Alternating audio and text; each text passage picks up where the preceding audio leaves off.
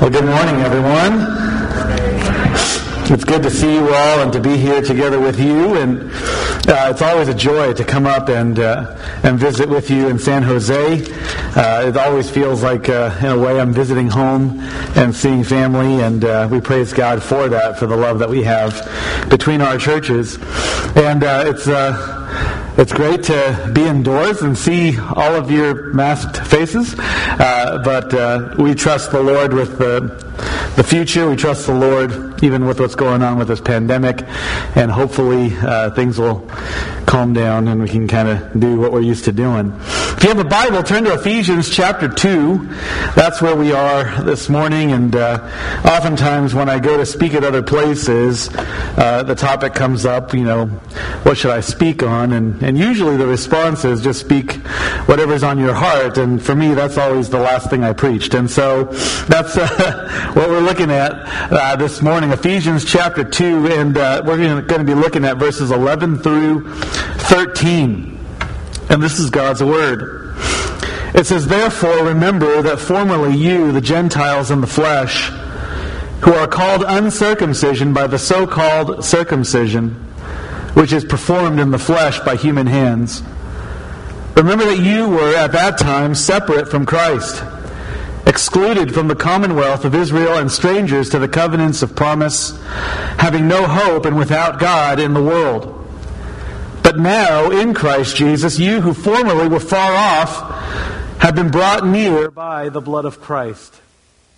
And I'll keep reading just for the sake of the context. For he himself is our peace who made both groups into one and broke down the barrier of the dividing wall by abolishing in his flesh the enmity, which is the law of commandments contained in ordinances, so that in himself he might make the two into one new man, thus establishing peace, and might reconcile them both in one body to God through the cross by having put to death the enmity.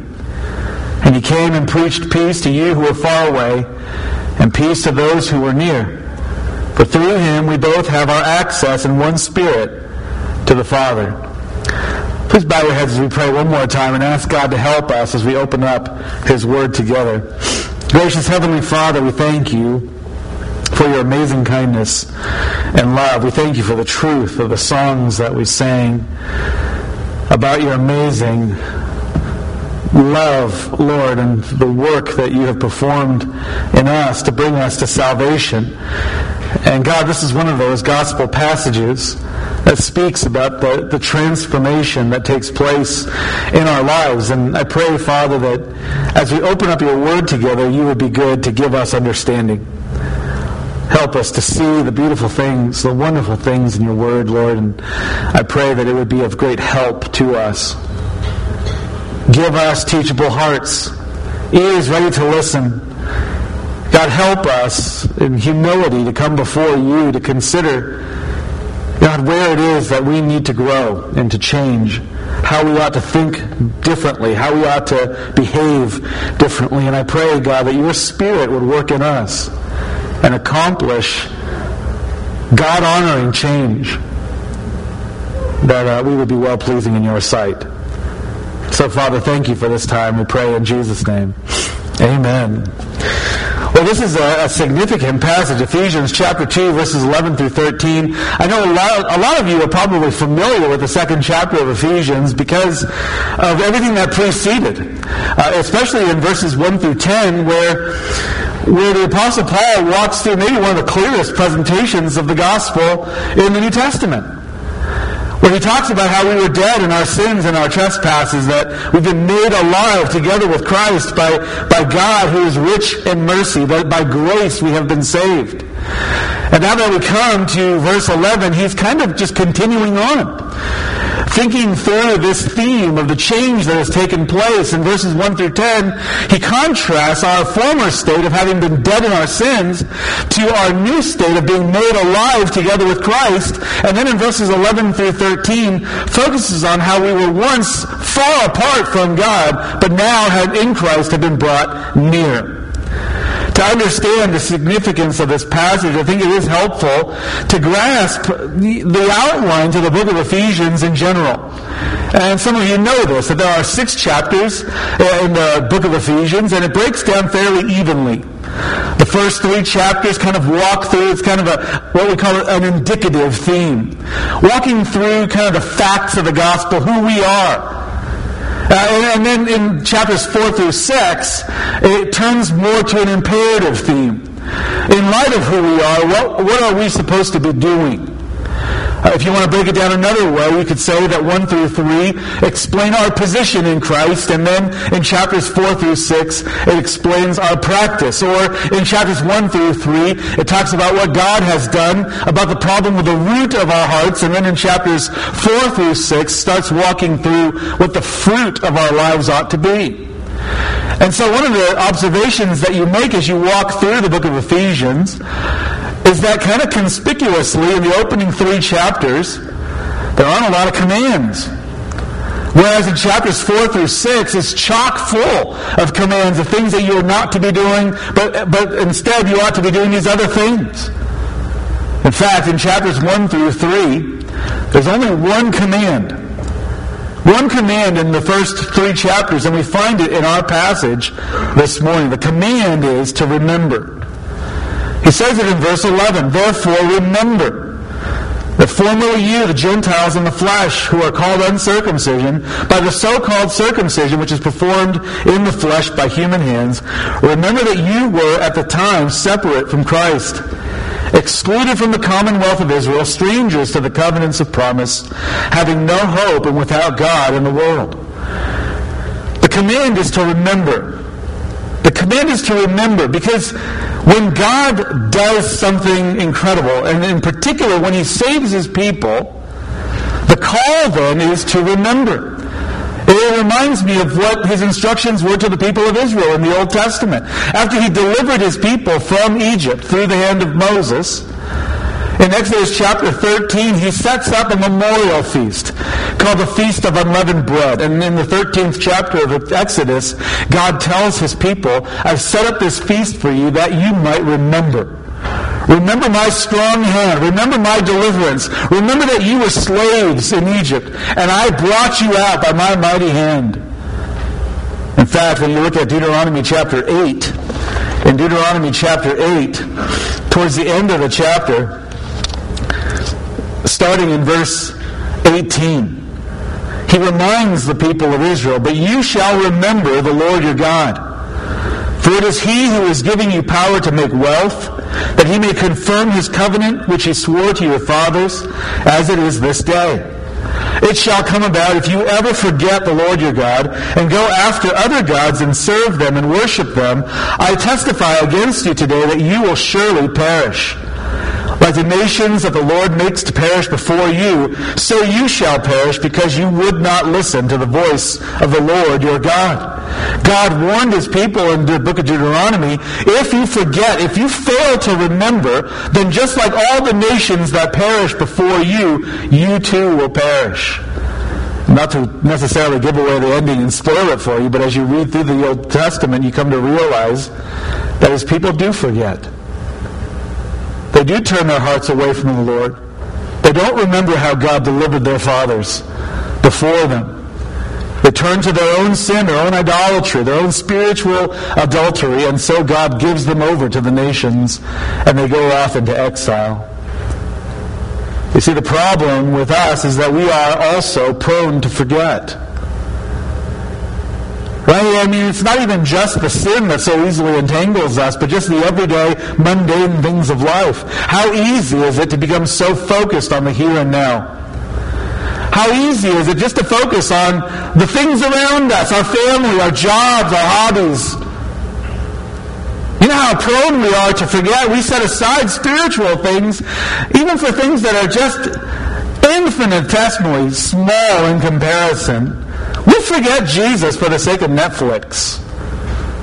You know, we'll forget Jesus for the sake of our video games.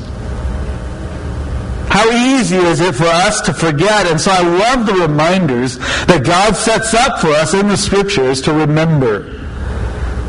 It's one of the things that we do periodically as a church when we take communion together. I really do believe in the wisdom of God. He has set up a, a, a light for us to remember the cross of Christ, to remember that He came in flesh as we take the bread, to remember that He spilled His blood at the cross, He died on our behalf when we take the cup. And regularly we're reminded of who we are in Him and what we are to do as we proclaim the Lord's death until He comes. In the wisdom of God, because we are so prone to forget, He sets up a memorial for us that we too might remember having been saved in such an amazing way, for which we ought to be eternally grateful, we have a propensity to move on and to revert back to the mundane. And so I love passages like this that, that, that really tell us that we ought to recount the great things that God has done for us and remember His grace. If you're taking notes, we're going to see two reminders two reminders about how God saved his church. Two reminders about how God saved his church. And the first we see in verses 11 and 12. How did God save his church? Well, first, remember that you were formerly distant.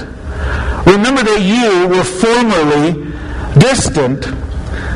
The Apostle Paul here is clearly writing uh, to a predominantly Gentile audience. I think that resonates with us as I look out here. I don't think I see too many Jewish people. Right? And so when we think about a passage that applies directly to a Gentile audience, this certainly uh, has application for us. And it applies to us in that it paints a bleak picture of what we once were before Christ. He begins in verse 11 by speaking about their former identity about their former identity. And again, it's clear that Paul is speaking from a Jewish perspective. How do we know that? Well, first, he refers to his audience as Gentiles. And there's no Greek or Roman person who would refer to themselves as a Gentile. That word itself has a Jewish flavor to it. But besides that, he uses the categories of uncircumcision and circumcision, which is a very Jewish idea, and it, it really does need some more explanation. Back in the book of Genesis, especially in chapter 12, when God calls a guy named Abram out of the land of Ur of the Chaldeans, he says, Abram, I want you to go. I want you to take your family and uproot from your security of your nation and the comfort of the people that you know, and I want you to go to a place that I've assigned for you, and I'm going to turn you into a nation. And through you, all the nations of the earth are going to be blessed. And in that Abrahamic covenant, God promises him essentially three things. I'm going to give you a, a, a land I'm going to give you seed, and I'm going to give you blessing. And Abram, in faith, obeys the word of God and goes to the place that God has assigned for him. Well, in Genesis chapter 17, God sets up a sign for that covenant. And he says, I want you to take all the males in your household and your servants and everyone, and I want you to circumcise them in their flesh. Circumcision was a sign of the old covenant. And, and Jews became very proud of that heritage. They found confidence in their identification in God, a very physical reminder of who they were, set apart from all the other nations of the world as God's chosen people. If you remember in Philippians chapter 3, in Philippians chapter 3, the Apostle Paul talked about how he once boasted of this. Chapter 3, starting in verse 4, he says, Although I, might, I myself might have confidence even in the flesh, if anyone else has a mind to put confidence in the flesh, I far more. And what's the first thing he finds confidence in in verse 5? Circumcised on the eighth day. Of the nation of Israel, the tribe of Benjamin, a Hebrew of Hebrews, as to the law, a Pharisee, as to zeal, a persecutor of the church. The Apostle Paul says, if anyone had any reason to find confidence in the flesh, I more than anyone else. Because how, of how zealous I was for the law. I was circumcised on the eighth day. My parents did it the right way. and made sure it was in adherence to the Word of God. It became a sign of the, of the heritage of the people, something the Jewish people found much pride in. But what's significant in this passage is not only does Paul clearly speak from that Jewish perspective, he also explains very clearly that those, that those categories of identification no longer bear any significance today. He speaks it very clearly that no, he no longer regards this distinction of uncircumcision and circumcision as having any value. And that's really significant given what we just read in Philippians 3. Paul was the Jew of Jews, the Hebrew of Hebrews. As, as to the law, he was a Pharisee, he was zealous. And for someone who was so steeped in that tradition and brought up in that tradition, to then speak in terms where he's describing circumcision and uncircumcision as having no value, that's particularly significant. How do we know that Paul is communicating this in this way? First, he talks about, and he says this twice, that circumcision and uncircumcision are in the flesh are in the flesh. And yeah, he may be just speaking about our bodies, that this is a physical sign. But given the context of what's going on here, I really do believe that there is a tinge here where he is contrasting the things of the flesh with the things of the Spirit of God. The flesh in the New Testament is oftentimes contrasted with the Spirit. It reminds me of what Jesus told Nicodemus in John 3, that that which is born of flesh is flesh, but that which is born of Spirit is Spirit. Not only does he describe circumcision and uncircumcision as in the flesh, but then he also, twice in this passage, talks about how they are the so-called circumcision and the so-called uncircumcision. He just turns.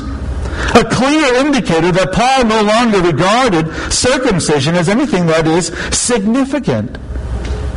Again, just bear in mind how crazy this is because he was the self-proclaimed Hebrew of Hebrews, proud of his cultural and religious heritage. But maybe no phrase brings to mind this idea of the insignificance of circumcision than what he says at the end of the verse that he says it was performed in the flesh by human hands. By human hands, as opposed to the hands of God. He's, he's talking about a man-made thing. In fact, when you look at Isaiah chapter 2 and again in Isaiah chapter 31, what are the things that Isaiah, that the Lord speaks about as being made with human hands? It's the idols of the nations. They fashion these things with their hands. They make these things with their hands. When you come to the New Testament, how is this phrase used? It oftentimes is used to describe the temple of God. Like in Acts chapter 7 when Stephen is preaching his sermon and he talks about how the Most High does not dwell in houses made by human hands. In contrast, the Bible talks about how God made with his hands the heavens and the earth. And so when he talks about how these things are made by human hands, he's contrasting it with the things that are made by God. These are not categories that are important to Paul any longer. They've been nullified in the cross of Christ. You, the Gentiles in the flesh, the so-called uncircumcision, by the so-called circumcision, which is performed in the flesh, by human hands. Paul couldn't be any clearer that their identity, these categories of circumcision and uncircumcision, mean very little to him any longer. But he goes on from talking about their identity in verse 11 to talking about their former position in verse 12. Their former position in verse 12 where he says, Remember that you were, at that time, separate from Christ, excluded from the commonwealth of Israel, strangers to the covenants of promise, having no hope and without God in the world.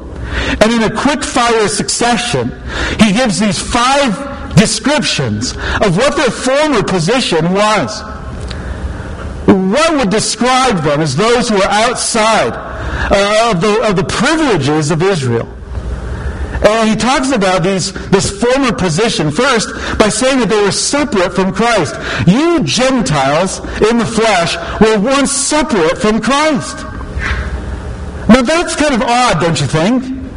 Because when we think about the gospel, we would maybe conclude, but isn't that true of everyone? Does that, does, how does that apply simply to Gentiles and, and not to Jews? I mean, if we are not believing, whether Jews or Gentiles, aren't we all separate from Christ? And so in what way is this first category, in what way is this unique to those who are Gentiles? It helps to remember that Christ is not Jesus' last name. That Christ is a messianic title. Christos is the Greek translation of the Hebrew Mashiach or Messiah. Going along with the Jew and Gentile theme, Paul is probably talking about the hope of the messianic promises here. That this is what they were excluded from. This is what they were separate from. They didn't have the promises. I think about Psalm 2. And that because there are a lot of passages we could go to to explain the hope of the Messiah. But Psalm 2 is one of them. And in the second psalm, the psalmist writes this Why are the nations in an uproar and the peoples devising a vain thing?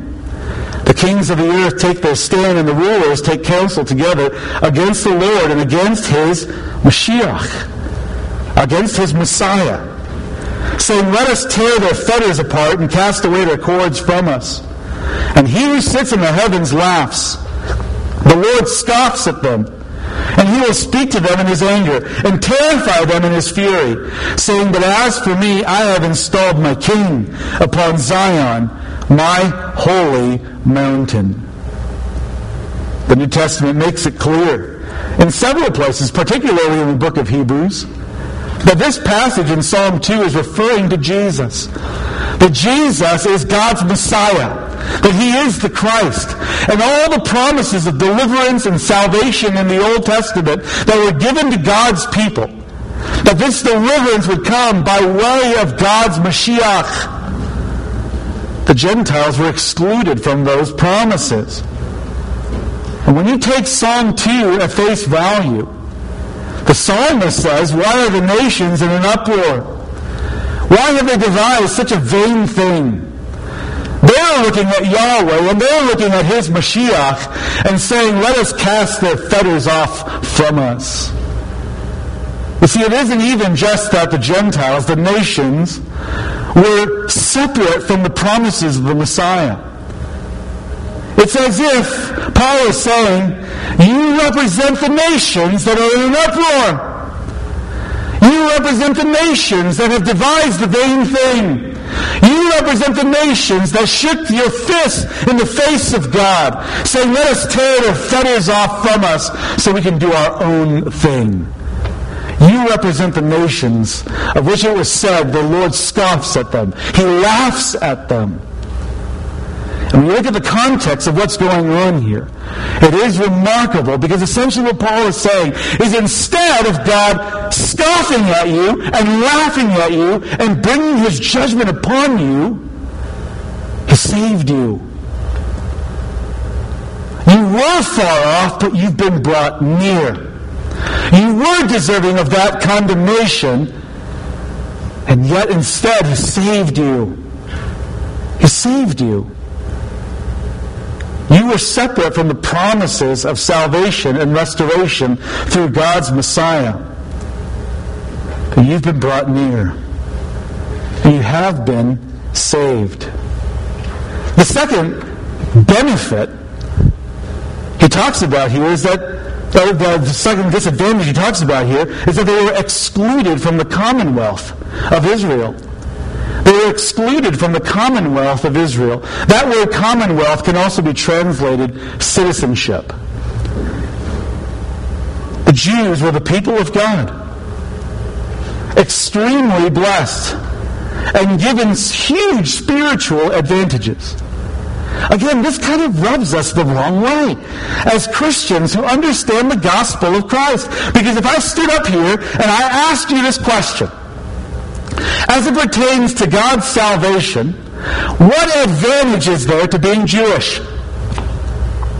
When you think about the gospel of Jesus Christ, what advantage is there to being Jewish? And of course, we who know the gospel would say, there's no advantage. Right? Our heritage doesn't save us. We're saved by the grace of God and by the grace of God alone. Look back at Romans chapter 3, though.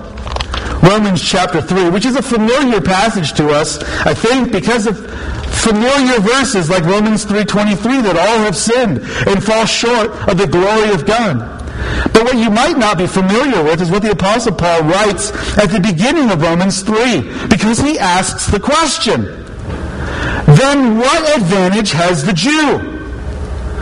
Or, what is the benefit of circumcision? Again, if we ask this question to a Christian audience, is there any advantage to being a Jew? Is there any advantage to being circumcised? And to a Christian audience, we would say, no, everyone equally has sinned before God. Everyone is, is in need of the grace of God to save. And it isn't that Paul is contradicting that, but listen to his answer in verse 2. What is the advantage of being Jewish? What is the advantage of having circumcision? great in every respect. And first of all, or especially, that they were entrusted with the oracles of God. You want to talk about advantages to being part of God's people? Let me lay it down for you, at least from an Old Testament lens. All the other nations of the world did not have the law of God, but the Jews did. So what advantage was there to being Jewish? The Apostle Paul answers the question. There was a great advantage. And he continues to explain that advantage in chapter 9 of Romans. In Romans chapter 9, starting in verse 3, the Apostle Paul shares his heart of wanting his people, Israel, to be saved. And he says, For I could wish that I myself were accursed, separated from Christ for the sake of my brethren, my kinsmen, according to the flesh, who are Israelites to whom belongs the adoption as sons, and the glory, and the covenants, and the giving of the law, and the temple service, and the promises, whose are the fathers, and from whom is the Christ, according to the flesh, who is over all, God blessed forever. Amen. You want to talk about advantages? That the Jewish people had. I mean, he just gives us a bullet list of, of all these advantages. They were adopted as God's children. They had the presence of God, the glory of God. I mean, think about that alone. As they were wandering in the wilderness or, or standing outside the temple, and the glory of God was over the holy place. I mean, imagine right now if we were having service, and just behind me was the, pre- the, the physical kind of presence of God, His Shekinah glory resting right here on the drum set. I mean, wouldn't that kind of help you focus on what we're talking about right now? See, the Jews had that. They were adopted as his children. They had the presence of God, his glory. They had the covenants. They had the law. They had the temple. They had the, the promises. They had the patriarchs. And they had the Messiah.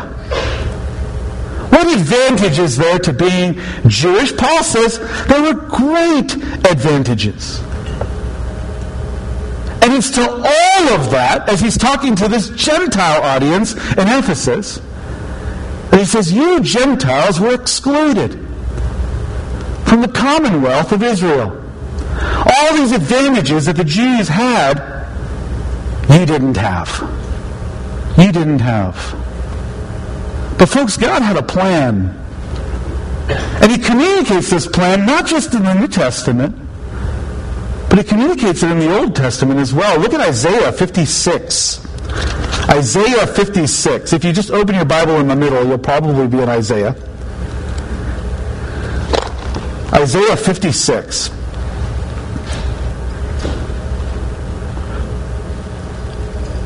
The book of Isaiah talks about the impending doom that's coming upon God's people. That God's going to bring judgment by way of exile. But in the context of what's going on in Isaiah, he also provides a message of hope and a message of comfort. That even though you are going to go off into exile because of your sins, there is going to be a day of restoration. If only you would turn your heart to the Lord. If only you would repent of your sins and come back to God, your Savior, He would save you. But listen to what he says in chapter 56. Thus says the Lord, preserve justice and do righteousness, for my salvation is about to come, and my righteousness is to be revealed. How blessed is the man who does this, and the Son of Man who takes hold of it, who keeps from profaning the Sabbath, and keeps his hand from doing any evil. Let not the foreigner, the outsider, the Gentile, let not the foreigner who has joined himself to Yahweh say, Yahweh will surely separate me from his people. Nor let the eunuch say, Behold, I am a dry tree. For thus says the Lord to the eunuchs who keep my Sabbaths, and choose what pleases me, and hold fast my covenant. To them I will give in my house and within my walls a memorial, and a name better than that of sons and daughters. I will give them an everlasting name which will not be cut off. And also the foreigners, the outsiders, the Gentiles, Verse 6, who join themselves to the Lord, to minister to him, and to love the name of the Lord, to be his servants, everyone who keeps from profaning the Sabbath and holds fast my covenant, even those I will bring to my holy mountain, and make them joyful in my house of prayer. Their burnt offerings and their sacrifices will be acceptable on my altar, for my house will be called a house of prayer for all the peoples. So even in the Old Testament, God understood that the nations were separate, that the nations were far off. But even in the Old Testament, he makes the promise that if they were to draw near to him, to listen to him, to obey his law, to, to keep the covenant, that they too would be invited into his house. And his house would be a house of prayer for the nations. Isaiah 56 gives a promise to the foreigners, to the outsiders, to the Gentiles who are separate, that they too can be saved. And at least in some measure, we see a fulfillment of that here. As the Apostle Paul looks at the Gentiles and says, You were once far off. You were excluded. You were strangers. Were not part of the commonwealth of Israel. You were excluded from all of these spiritual advantages. But now in Christ, you've been brought near. There's a third disadvantage. He says, You are strangers to the covenants of promise. You are strangers to the covenants of promise, namely the Abrahamic covenant, the Davidic covenant, the new covenant by which God made promises of salvation to his people. We talked about the Abrahamic covenant in Genesis 12, where God promised his people three things that he would make them a nation and give them land and seed and a blessing. And then it opens up even more in 2 Samuel 7 when God makes his promise to David and tells him, I'm going to give, give you an everlasting kingdom and an everlasting throne. One of your descendants is going to sit on this throne, and his throne will be everlasting. The scepter will never leave his hand, the crown will never leave his head. The kingdom will be forever.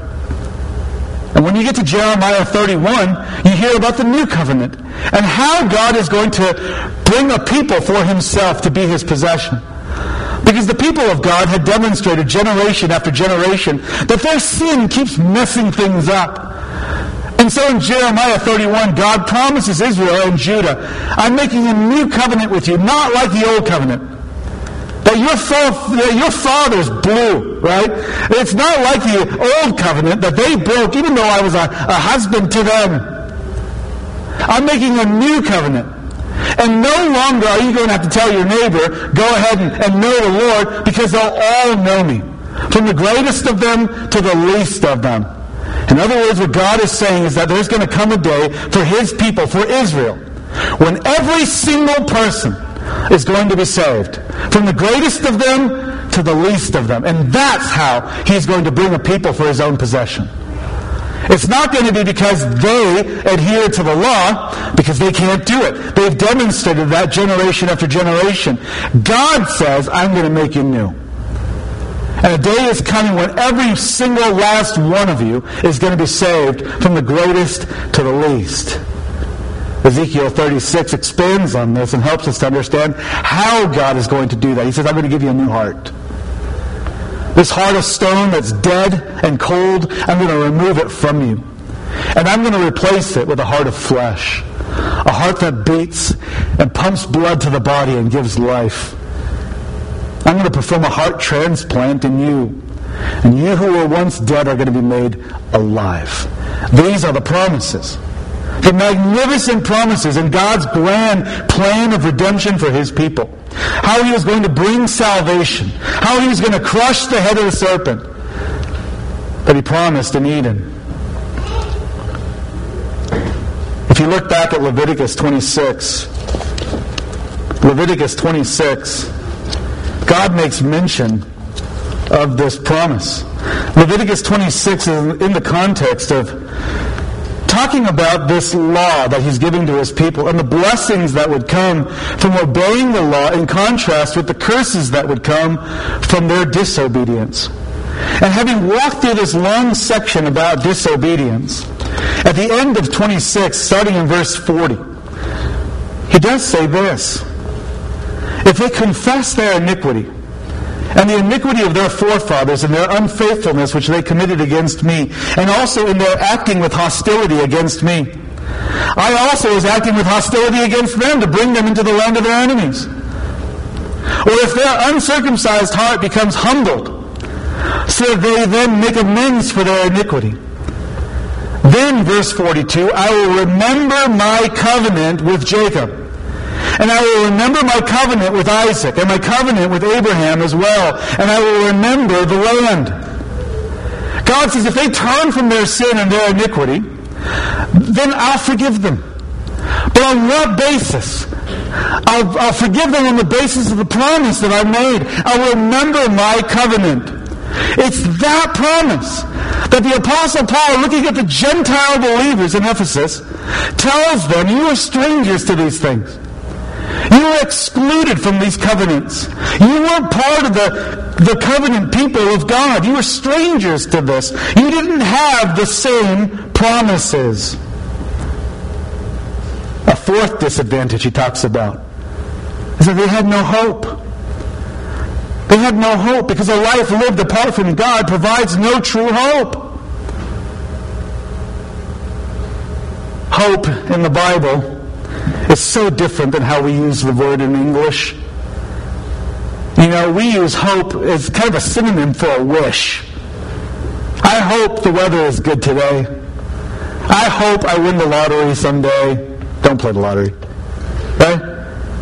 That's how we use the word hope. I hope my birthday party is awesome. I hope we have a great day today. And that's how we use the word hope. But the Bible uses the word hope in a different way. It is a faithful waiting on God. It's a waiting with expectation. It's a hope that's based on unbreakable promises. We hope in the return of Christ because Christ, who cannot lie, has promised he's coming back. We hope in future salvation that our sins will one day, the presence of sin from our lives will be removed because the Bible promises that for us. We hope uh, for the joys of heaven. And we hope in the fact that this life is not the end. Because one day we're going to be with Him and walk with Him. We hope in these things because unlike the Gentiles, unlike the nations, we've been given the oracles of God. We understand the promises of God. They didn't have hope, but we do. And finally, the fifth disadvantage he talks about is that they were without God in the world, which is an interesting word in the Greek. It is atheos, from which we get our English word atheist. And here I think Paul is being deliberately ironic. Why? Because it's been proven, you know, that in the ancient world, the Greeks and the Romans looked at the Jews and the Christians and referred to the Jews and Christians as atheos.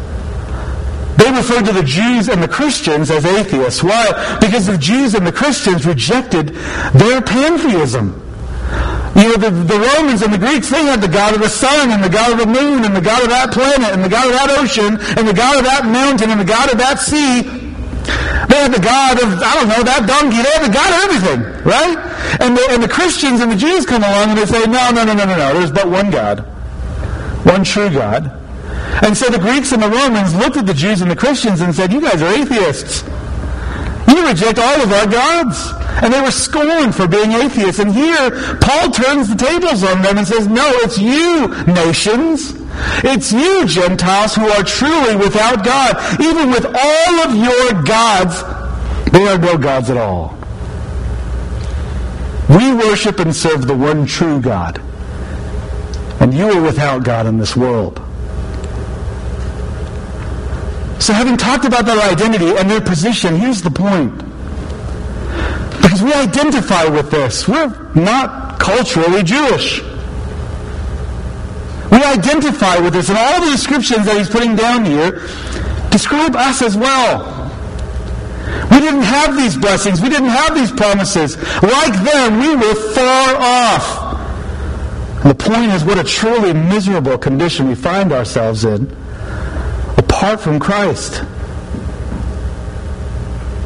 But here's the application. And take hope in this. Because the Apostle Paul says this was their former condition.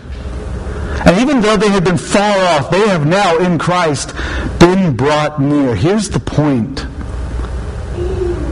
The point is when you think about your spiritual disadvantages, how wonderful it is that our great God of love and mercy and grace can overcome any spiritual disadvantage. He can overcome any spiritual disadvantage. They didn't have any of the advantages that the Jewish people had, and yet they were still brought near. They were still saved by the grace of God in the blood of Christ. And God was able to overcome any spiritual disadvantage. Were you not raised in a Christian home? Did you not grow up going to church? Did you not have a Christian education? Maybe you grew up in an entirely different religion altogether. Or maybe your upbringing was steeped in the secular philosophies of secular education. Maybe you endured significant hardships and suffering and abuses and pain and loss.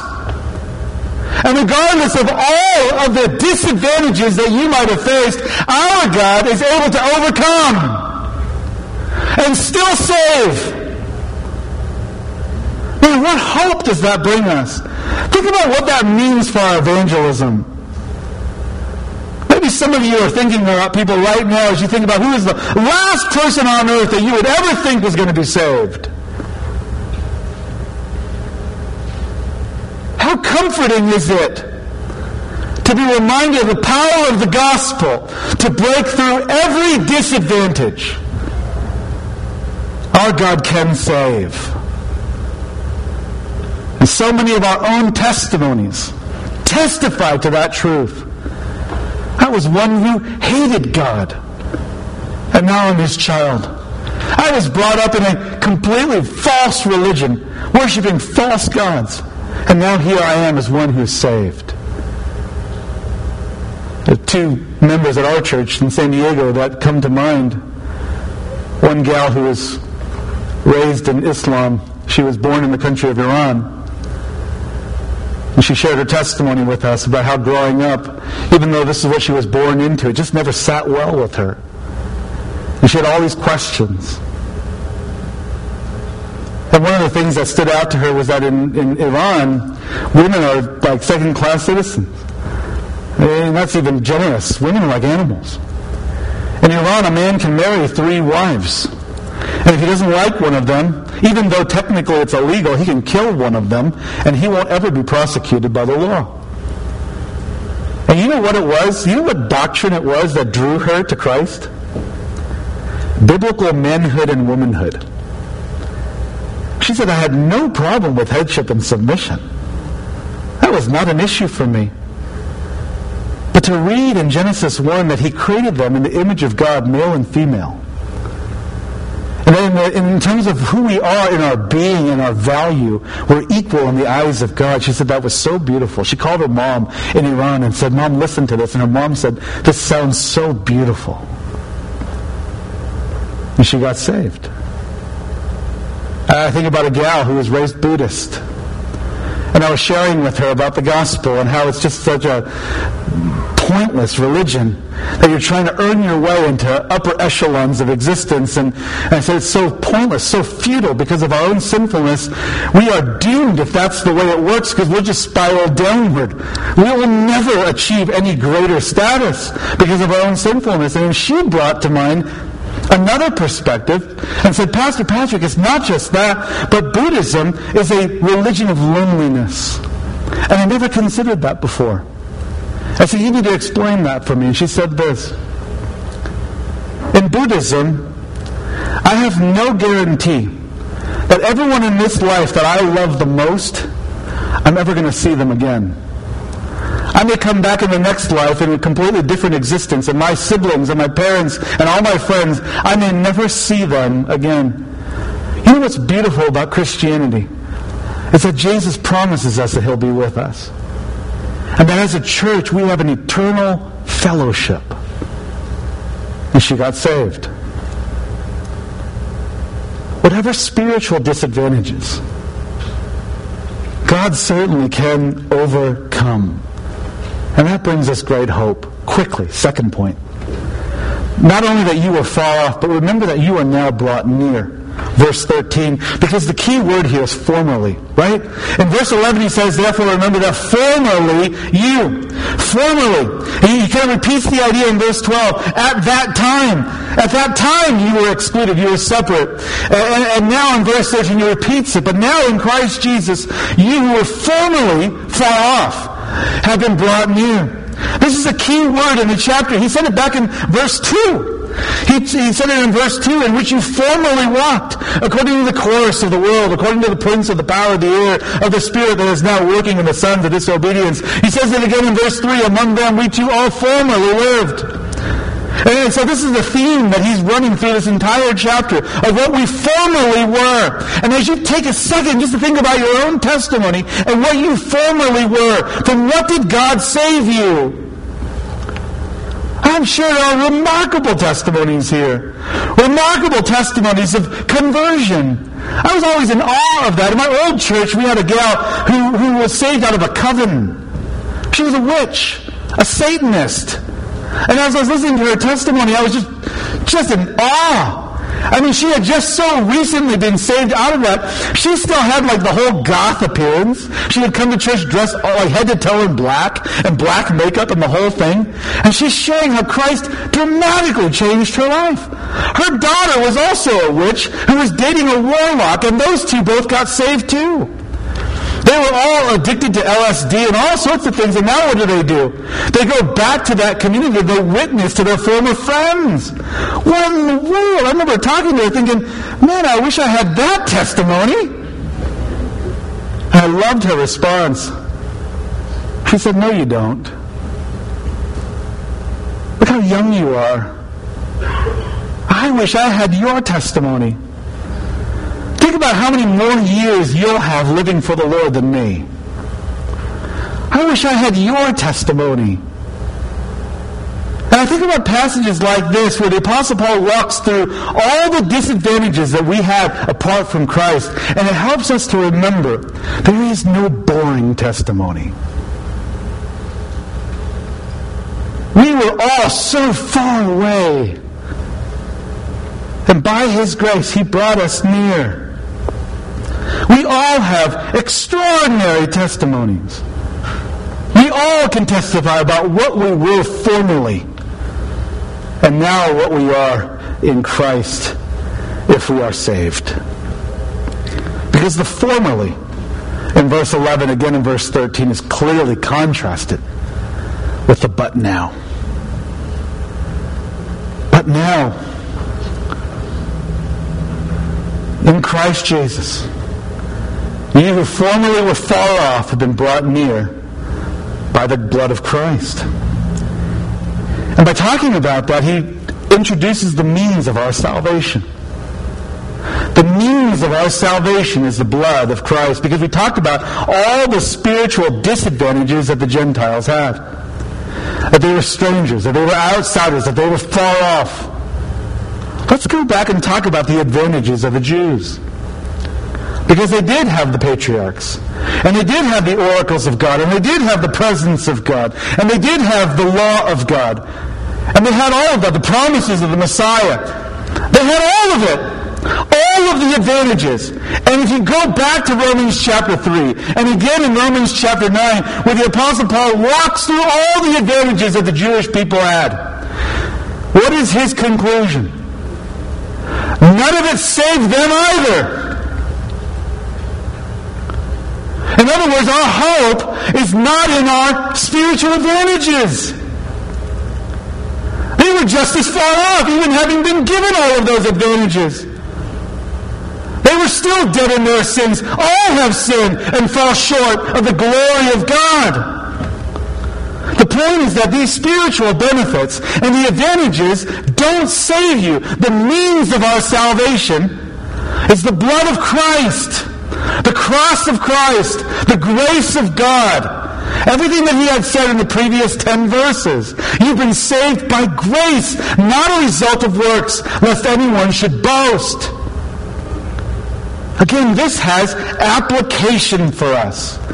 Because how easy is it for us to kind of slide into the mentality of thinking if only they had been born into different circumstances, then surely they would be saved.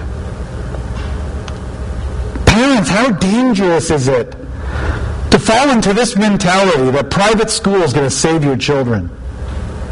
That homeschooling is what's going to save your children? We're not saved by our spiritual advantages.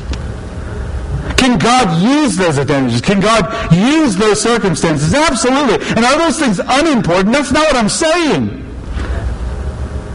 But what is our ultimate hope? Our ultimate hope is that we're saved by the blood of Christ. I love the way the Apostle John puts it in 1 John 5 because he makes it so simple. This is the testimony that God has given us eternal life, and this life is in His Son. And those who have the Son have the life, and those who do not have the Son of God, what? Don't have the life. Forget advantages and disadvantages. If you don't know the Son of God, then you don't have eternal life. It comes back to what you do with Jesus. One final observation, and I love this. Notice that in verse 13 the verb is passive. Apostle Paul doesn't say, You were far off, but you came near. He doesn't say that. He says, You were once formerly far off, but you have been brought near. It's passive. Because as you know, our salvation doesn't come down to our effort. It's not about our obedience and our, our, adherence to rules and laws and regulations. It's not about just our participation in service. It's not about how much we give to the offering. It's not about how consistently we come to church. It's not about how moral we are. How does God save us? We are the passive recipients of His grace. It's by grace you have been saved. Why? Verses 1 through 3. You were dead in your sins and your trespasses. You were lined up with everything, every force that is in opposition to God. The world, the flesh, the devil himself. That was your allegiance. You were dead in your sins and your trespasses. But how amazing in verse 4. But God, being rich in mercy, with the great love with which he loved us, made us alive together with Christ. It's by grace you have been saved. And we see a similar contrast here in verses 11 through 13, that you were once formerly far off, but now in Christ Jesus, you who were once far off have been brought near. And he could insert that refrain again, because it's by grace that you're saved. Have you trusted in Jesus for salvation? Have you trusted in Jesus for salvation? I know we hear the testimony still in San Diego of people who tell us that their confidence was in the fact that they kept coming to church. People who told us, I went to church since I was a kid. I just assumed I was a Christian. Folks, coming to church is not what makes you a Christian. Being involved in an assembly like this is not what makes you a Christian. We have so many collegians who come to us and tell us that the only reason they pursued membership at the church is because all their friends did. But then there was a day of awakening when they realized that their faith needed to be their own. And God got a hold of them and helped them to see their depraved self the wickedness, their need for salvation. They knew they needed a Savior, and they knew that their own efforts could not do it.